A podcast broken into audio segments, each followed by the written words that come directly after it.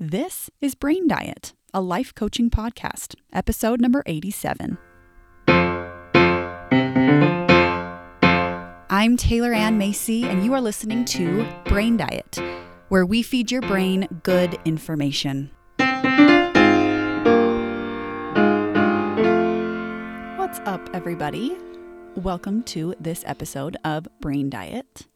Today, we are discussing a phrase that I hear quite often. I see it on social media, I hear it from friends and family, from clients. It's one that is relatively well known and popular the idea that everything happens for a reason.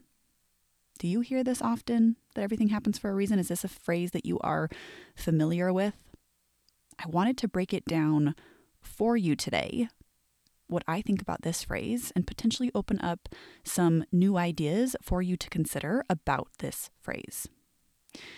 Is it true that everything happens for a reason? Well, how do we know whether or not something is true? Could we call this idea factual? Are there facts within this phrase? Probably not. In which case, this phrase, this idea, is in fact a thought everything happens for a reason is a sentence that we can choose to think. There are facts in our lives, and then there are thoughts we have about those facts. So, say you have a fact in your life and you want to have the thought about it, everything happens for a reason. That's where our power is, that's where our choice is, is in that moment of how we decide to think about the circumstances, about the facts that we have in our life the thoughts that we have about our surroundings and about our circumstances, those thoughts generate how we feel. Emotions come from how we are thinking about the world and about our lives. So, how do you feel when you think a thought like this? Everything happens for a reason. And if it's a little bit intangible, try to think of something specific in your life, a specific circumstance, a specific event, a specific person, and try on this thought. Everything happens for a reason. Thoughts can feel differently depending on where you think them in your life and depending on what circumstance you have the thought about. Some people might look at something happening in their life and have the thought everything happens for a reason, and it might feel amazing. I know for me, when I met my husband Ben, I had that thought and it felt so good. It was like after all of the people that I had dated, when I met my husband Ben, it seemed as if it all made sense. And so for me, I had this person in my life, this new person, he was my circumstance. And trying on the thought, everything happens for a reason, it made me feel elated. The reason that everything happened the way that it did, leading up to the moment that I met Ben, made it so that it all made sense. And it all made it better when I met him because of everything that had happened in the past. So it was really easy for me to think a thought like, everything happens for a reason, and to feel really good when thinking that.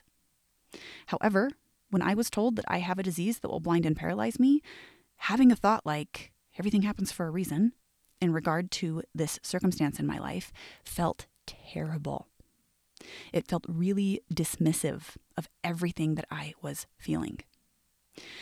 I tend to see this phrase used more often in that latter category, where we use it in the moment and in a way it works against us. I see people using this phrase against themselves. They use it to try and compensate for something. They'll present something that they're in pain about and they'll say, But I know that everything happens for a reason, but I just feel so awful or whatever. But it's like they try to use it as a compensation phrase. And that is why I wanted to talk about this today and that was kind of the area that I wanted to focus on was in those moments when you use that thought as a way to compensate for what's really going on for you. This tends to come from this toxic positivity culture that is often present in our society.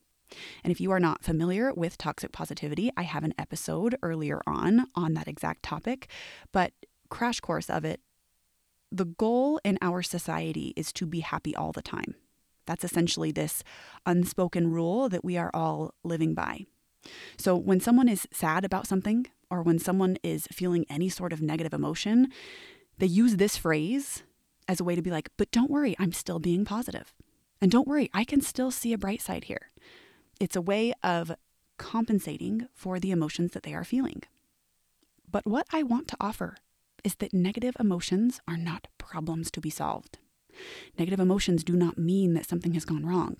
They just mean that you are a human having a human experience, and therefore you can give yourself the space to feel all those feelings. So, in regard to the phrase, everything happens for a reason, the phrase is not good or bad, it's not right or wrong. But I just want to offer that if you are feeling negative emotion and you use this phrase to try and quote unquote see the bright side, check in with how it feels when you think it. And if it creates more negative emotion, then my suggestion is that it might not be the most useful thought to have. I recently coached a woman whose friend had died from COVID, and she was in deep grief over the loss of this friend.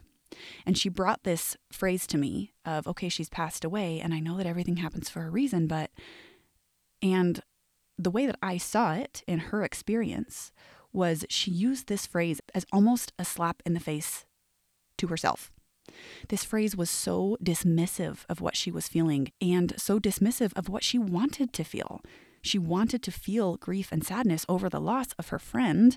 And yet, because of this toxic positivity culture that we believe we're supposed to be happy all the time, even when horrible things happen, she used this phrase to compensate. And I know everything happens for a reason. I coached another woman recently who didn't get this dream job that she had interviewed for. And she was certain that she was going to get it. She'd gotten all the way to this point in the application process where she had the interview and she was sure that she would get this dream job. And she didn't. She was feeling extremely disappointed about it. She also used this phrase. And when I asked her how it felt to use a phrase like, everything happens for a reason in regard to this specific circumstance, she said resentful. She said that when she had this thought of everything happens for a reason, she felt resentful, this emotion within her. So then creating the layer of resentful on top of disappointment wasn't helping her in any way. Maybe down the road, she can look back at not getting this job and see why it worked in her favor. Just like I was able to with all of my different relationships once I met Ben, it made all of my past relationships make sense. Maybe down the road, she will have something different happen in her career and she will realize, oh, I can see the reason that that happened, the reason that that worked in my favor to not get that job. But for now, in the moment of not getting the job, she wants to be disappointed. She didn't want to be positive. That wouldn't make sense. Another woman that I coached, her husband's retirement is being threatened. And she was feeling so scared, she also used this phrase. And it was as if she was scrambling for safe ground a little bit. She was feeling so many negative emotions and threw in this phrase, and it made her feel even more frantic. Like, okay, so I'm feeling all these negative emotions, and now I have to look for a beneficial reason for all of this. And the thought in this scenario felt terrible for her. Trying to think that everything happens for a reason didn't help her move forward. It didn't help her feel her feelings. It just layered more negative emotions on top of other ones. Now, in all of these situations, the emotions that these people are experiencing are caused by their thoughts. They are not caused by the circumstance of a threatened retirement or not getting a dream job or even death. The reason we feel emotions is because of the way we think about our life. So, hence, we have this power of choice. Each one of these people that I coached had the choice to decide deliberately what they wanted to think about each of these individual circumstances in their lives. So they had the choice. Do they want to keep the thought, everything happens for a reason, or not? In each of these instances, it felt terrible to think, and so they decided not a useful thought to have here. If you consider this thought, everything happens for a reason, and it is too hard to swallow, whether it's in relation to something specific in your life or just in general, if it creates a negative emotion when you think it, here is what I want to offer. Whatever is happening in your life is what's happening. It's the reality of your life. So, who do you want to be in the face of it. Divorce happens. Job loss happens, illness happens, death happens, tragedy happens. In every single one of those instances, you can ask yourself, who do I want to be here? If trying to have this thought, everything happens for a reason, doesn't feel true and it doesn't feel good, instead ask yourself, who do I want to be then? In the face of what I am facing, who do I want to be? When your partner doesn't behave the way you want them to, who do you want to be? When you get laid off at your job, who do you want to be? When you have children that won't listen, who do you want to be? When you have a huge opportunity that falls through, who do you want to be? When you haven't lost weight in weeks, who do you want to be? I'll tell you who I want to be. I want to be someone that solves problems. I want to be someone who shows up. I want to be someone who is a friend. I want to be someone who takes responsibility for myself. I want to be someone who's committed.